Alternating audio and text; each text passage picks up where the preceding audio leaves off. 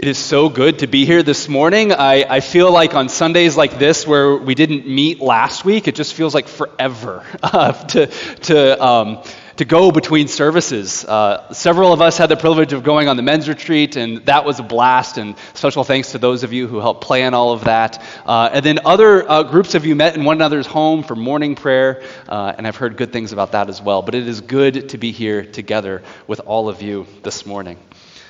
So, uh, some of you may have had this kind of experience before where it's Thanksgiving, uh, but you find yourself in another country, maybe on a, on a mission trip or you know, some kind of celebration or a business trip or something like this.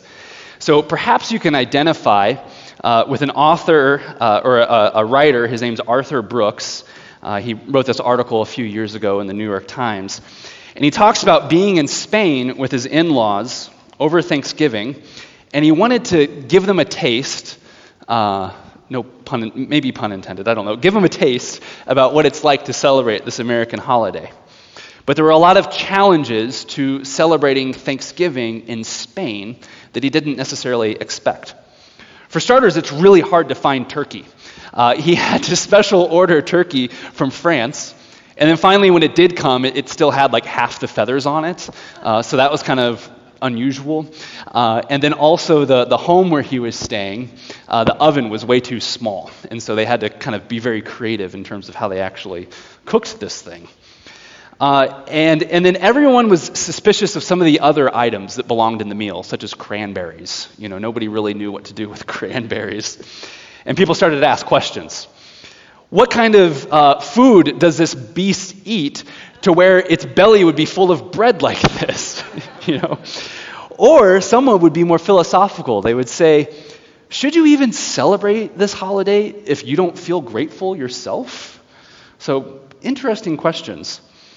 And so, Arthur, he began to wonder if, if maybe people weren't just questioning the ritual itself, but maybe this was a, a subtle protest against gratitude itself.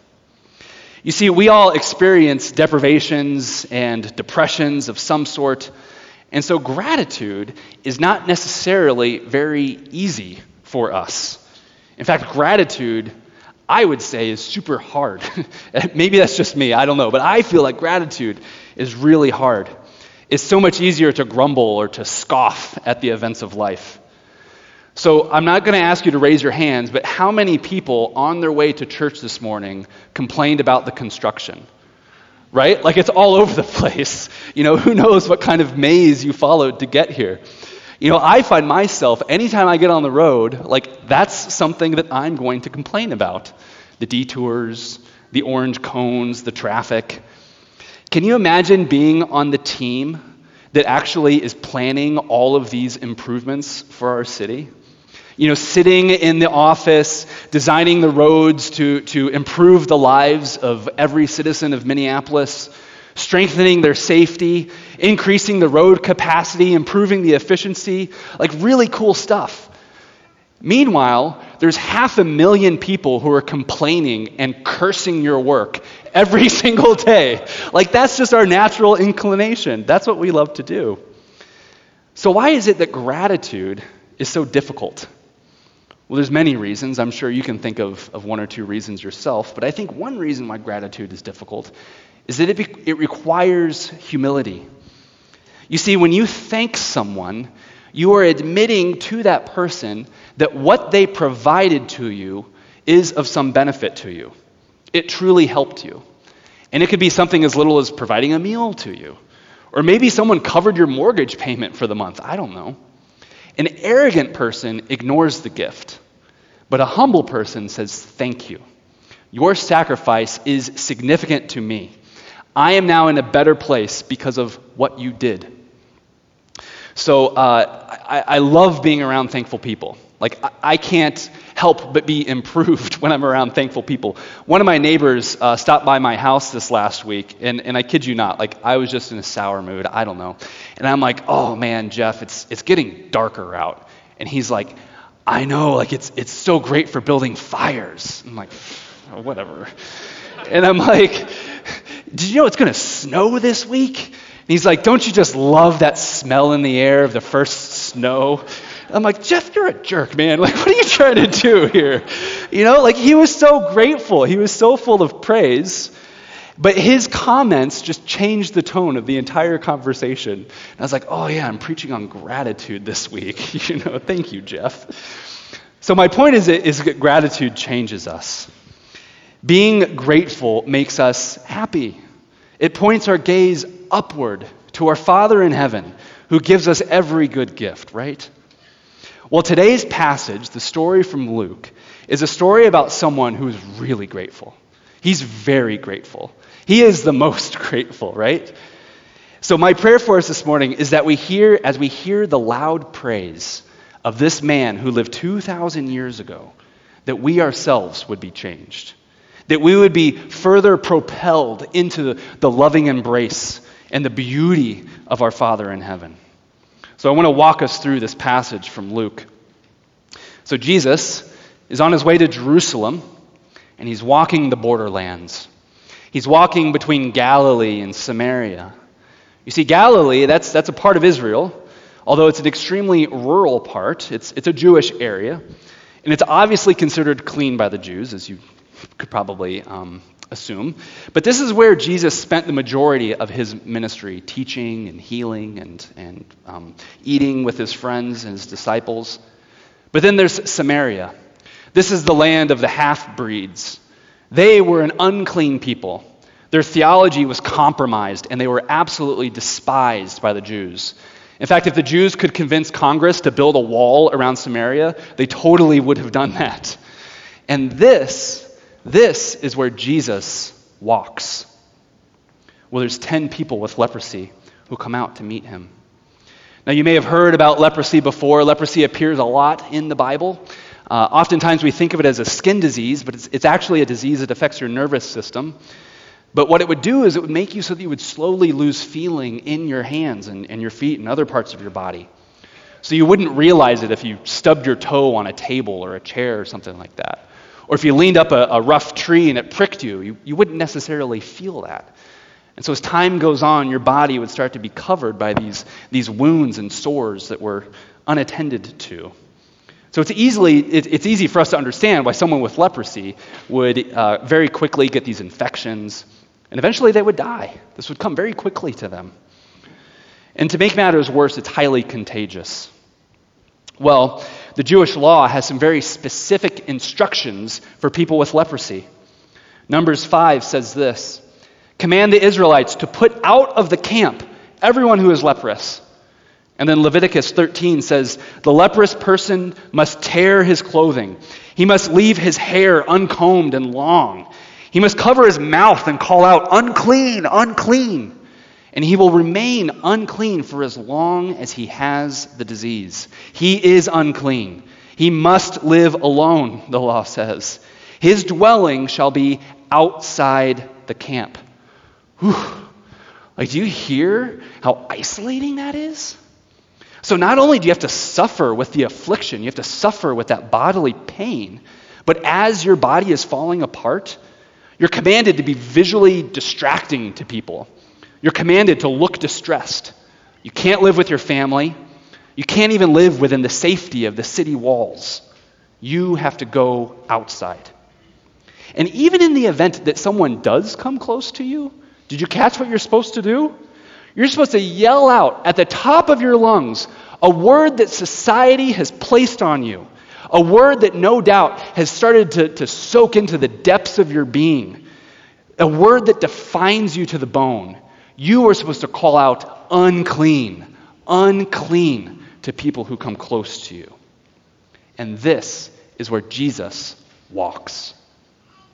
You see, these lepers, they see Jesus coming towards them. And for whatever reason, they don't cry out unclean. They take a risk and they cry out for pleas of mercy. Jesus, Master, they say, look at us. Pay attention to us. Remove our pain. Give us mercy, Lord Jesus, they say. So, my first point, my first admonition to us, is to make your plea out to the Lord. Cry out to the Lord. When even the law is telling you to be quiet and to, and to keep things tucked away, cry out to Jesus. He is walking close to you. and He wants to hear your prayer. We already in our society are so tempted to live in ice, or we are isolated already, but we're so tempted to hide our pain from each other. We put on the happy face, we put on the mask, right? And if ever a genuine person does come up to us, in all sincerity, and asks how we are, we so quickly just want to say, Oh, I'm fine. I'm fine. Don't worry about me. I'm good. Friends, share your burdens with one another. This is what we, the people of God, are supposed to be doing. Share your burdens with one another, share them with me, but above all, share them with the Lord of Lords, Jesus Christ. One thing I love about our Sunday morning liturgy, and, and I'm quite biased uh, as an Anglican priest, but I really love our liturgy because we have several times in the liturgy in which we are encouraged to do this. Liturgy actually means, that word means work of the people. And that's why we gather here today. We're not gathered here to, to um, give each other holy high fives and to, to be entertained and things like that. No, this is a place where we are working. The people of God gathered are working. We're doing spiritual work here. During the prayers of the people, we gather the needs of our communities and we lift them up to the Lord. We gather the needs of ourselves personally and we lift those up. And then if you have something that's on your heart that you don't want to say out loud, that's fine. We have prayer ministers available after communion who love to pray with you about the struggles and the burdens that you carry, the concerns that are on your hearts. This is a place where you are invited to participate in the work of God. Really speaking that. So plea to Jesus. He is here and he is listening. So, what does Jesus do in this situation? What does he do when he hears these pleas? Well, he answers them. He heals them, actually. Not on the spot, not immediately. This is, this is kind of a unique healing. Instead, he tells them to go. He says, Go to the priests, go to your local priests. And I love that line from the story. As they went, they were healed. As they went, they were healed. Do you remember that story in the Old Testament of, of Naaman, the Syrian commander?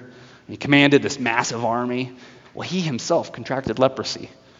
And so he hears that there's this prophet, Elisha, over in, in Israel, and he goes and he, and he visits Elisha, the prophet.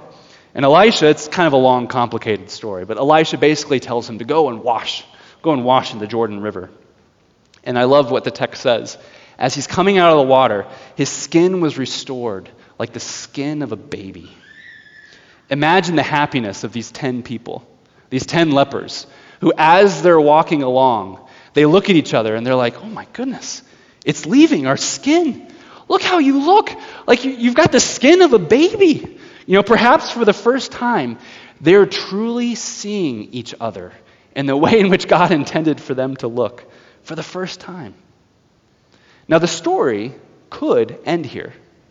This would still be a really great place to end the story. It could be done here, and there could be lessons that we could glean from this. We could ask ourselves why does Jesus tell them to go to the religious leaders? What does it mean that they're obeying the law to go and visit a priest and declared clean? We could talk about the intertwining of obedience and belief, or faith and works.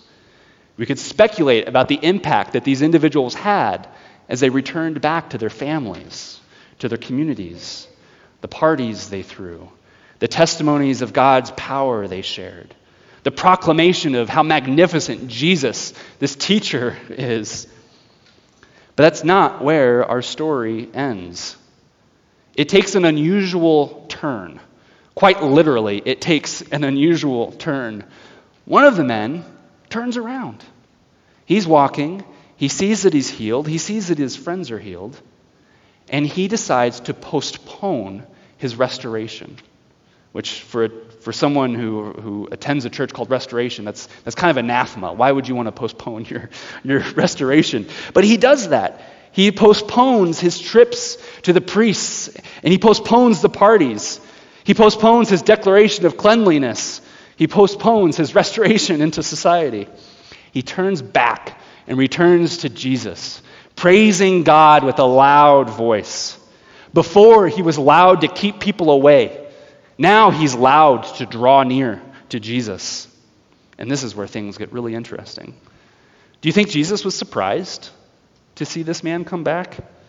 I think he was. I think as you read this text, Jesus is a little like rustled by this. Only one of you comes back? And to make matters even more interesting, he was a foreigner. Of all people, this foreigner, this Samaritan, this man with compromised theology, this one from this unclean culture, he's the one who comes back. And Jesus is a little surprised by this. Only one of you comes back, and you're a foreigner. And so, this man, if you think about it, he has two strikes against him. Not only does this man know or have all the indignity and the pain of living with leprosy, he is also an outcast simply on account of his ethnicity. The blood in his veins, as well as the disease on his flesh, cause him to be twice rejected, twice unclean. So I wonder, maybe, maybe this is the reason why he's the only one who turns back. You know, the others who were there, presumably, are Jews. They were going back to their right lives. They were going back to being culturally right. They were going back to being morally right. The universe was aligning for them in this moment. This man, however, he's doubly surprised today. Because not only is he healed from a disease, but he's healed by Jesus. This Jewish teacher, a member of the Jewish community, extends a blessing to him. And so this man is filled with joy for the double grace that he has received. The one who had received the most rejection, the most pain, now loudly expresses the most gratitude. So I used to work at the Apple Store uh, in Birmingham, Alabama, uh, and one of my, I had a coworker who was blind. He was actually not born with eyeballs. There was no chance of him seeing. And whenever the Apple Store was kind of, well, one day when the Apple Store was really slow, we both kind of leaned up against the counter and we just started to chat. His name was Seth, and Seth loved to chat about heaven, as you can imagine. And I remember one day he said to me, Rick, you know, when you get to heaven, you're going to see all sorts of new colors. Isn't that cool? And I was like, uh, yeah, I mean, yeah, that's, I, I get that. That's cool. Yeah, sure, that's, that's neat. And he's like, well, guess what? He's like, I have no idea what blue is. He's like, I don't even know what red is. I don't even know what green is. When I get to heaven, every color is going to be new, is what he said. He was twice excited for the new creation. He was so excited. What faith, right? What gratitude he has. You see, friends, sometimes it's the lepers, it's the outcasts, it's the blind in our life who truly see Jesus. Rise. Your faith has made you well, Jesus says. So, two questions for us before we conclude. First, who are the outcasts in your life? They might not come immediately to mind, but I'm sure if you spend a moment or two thinking about it, people will come. People will come to mind. Who are the people in your life who are cut off from the world? Maybe it's a relative who really messed up and they're not welcome at family gatherings anymore. Maybe it's a coworker who's just kind of gross, you know, and you don't want to be around this person. They're culturally weird. Maybe there's someone in your life who you know has been chewed up and spat out by society. Does this person know that Jesus walks the borderlands? In fact, friends, this is exactly why Jesus is on his way to Jerusalem. You see, Jesus himself confronted the religious leaders. He's betrayed by a friend. He's condemned as a criminal, taken outside the city gates, and considered cursed by the law, and he dies upon a cross. But there is power in his blood. For he rose again. He broke the bonds of death, trampling hell and Satan underneath his feet. And now the outcasts in our lives need to hear this. Don't you think? The outcasts in our lives need to know that Jesus, the outcast of all outcasts, has come down and redeemed their souls. But you know what? We need to hear this too. We need to hear this too. Because we all have a leper within us. We all have that outcast within us, right? So, friends, what part of you is the most cut off from the world? What's that part of you that you are most ashamed of, that you try to hide, that you try to cast aside, that you try to push down? Maybe it's an addiction that nobody knows about. Maybe you, like the Samaritan, it's your ethnic identity. You feel ostracized and maybe out of sync with the world around you. Maybe through no fault of your own, you yourself have been taken advantage of and victimized. And while, yes, you might be surrounded by friends, on the inside you describe yourself with one word unclean. Friends, that's the part of you that is most eager to know the Lord Jesus Christ. That's the part of you that needs to know Jesus Christ. That Jesus Christ walks the borderlands of our own souls. Jesus has no problem going to those forgotten places with gifts of healing and gifts of wholeness. He walks between the clean and the unclean. He stops and listens to the deep, loud cries of mercy that we all carry within us. And by the power of his res- resurrection, he washes you clean. He makes us well. He puts praise on our lips, and he invites us to walk with dignity in his presence. Amen. In the name of the Father, and the Son, and the Holy Spirit. Amen. Let us pray. Lord Jesus Christ, we confess to you our, our filth, our sin, our struggles, our uncleanliness, Lord. We put all of that down at your feet. Lord, wash us clean. We praise you for the power of your resurrection, that you did not leave us alone in our filth, but you stooped down to come to us. And you pick us up, Lord Jesus. Thank you. It's in your name we pray. Amen.